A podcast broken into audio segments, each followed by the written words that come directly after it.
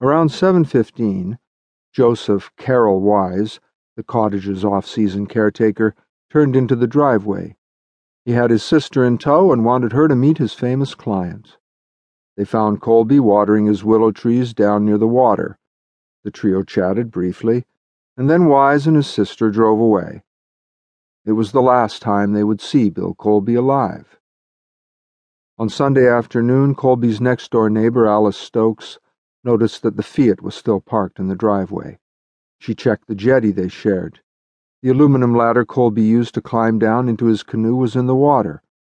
A frayed rope hung from the iron rung he used to moor his canoe, but there was no sign of the craft. Meanwhile, Kevin Akers, a 29 year old unemployed carpenter and handyman, had taken his wife and two kids out on the Sound in his small motorboat. At the point where Neale Sound turned into the Wicomico River, Akers spotted a beached green canoe. There was nothing unusual about that.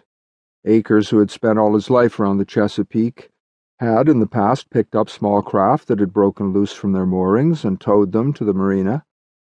Akers later recalled that this canoe was nearly filled with sand. It had taken him and his wife the better part of an hour to empty it.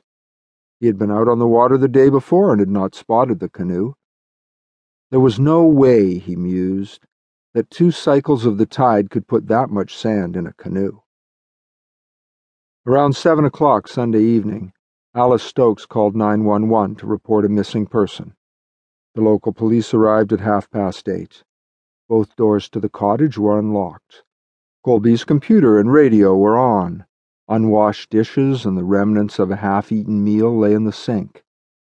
A partially filled glass of white wine sat on the counter. The bottle, with very little missing, was on the table in the sunroom. Also on the table were Colby's wallet, containing $296, and his keys.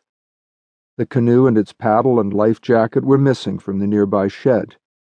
Policewoman Sharon Walsh alerted the Coast Guard, and the search was on. Over the next few days, a dozen Navy divers, two helicopters, and more than 200 volunteers scoured the area. They found nothing.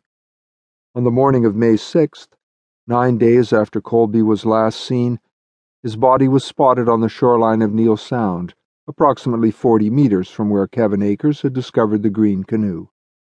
The police announced that there were no signs of foul play. Most likely, the old man had suffered a heart attack and fallen into the water. The state medical examiner's office issued a preliminary verdict of accidental death. When Akers learned who had owned the green canoe, alarm bells began going off in his head. There was the unexplained overabundance of sand in the canoe. More significant, the boat and the body were separated by a spit of land. Given the prevailing currents, there was no way the canoe could have wound up on one side of the spit and Colby on the other. The former spook had been murdered, he concluded. Akers gathered his family and went into hiding. The Neale Sound handyman was not the only doubter. Zalin Grant was in Paris when he heard the news of Colby's death. The former director of Central Intelligence, DCI, had gone paddling in his canoe at night, fallen out, and drowned. Not a chance. Grant, a Vietnam veteran, war correspondent, and author, had known Colby in Vietnam. Colby had subsequently helped the journalist write his book on counterinsurgency and the CIA. Grant admired him, agreeing with U.S. counterinsurgency expert Edward Lansdale's observation that Colby was the most effective American, soldier or civilian, to serve in the Vietnam War. The man was fit, seasoned, and prudent not some doddering septuagenarian. And he had enemies, some of them quite dangerous. Finally, Colby's death reminded Grant of the demise of another CIA official some twenty years earlier under eerily similar circumstances. On the moonlit night of September 23, 1978, John Arthur Paisley had vanished in the waters of the Chesapeake Bay. Paisley was last seen alive that morning crossing a narrow section of the bay aboard his sloop Brillig.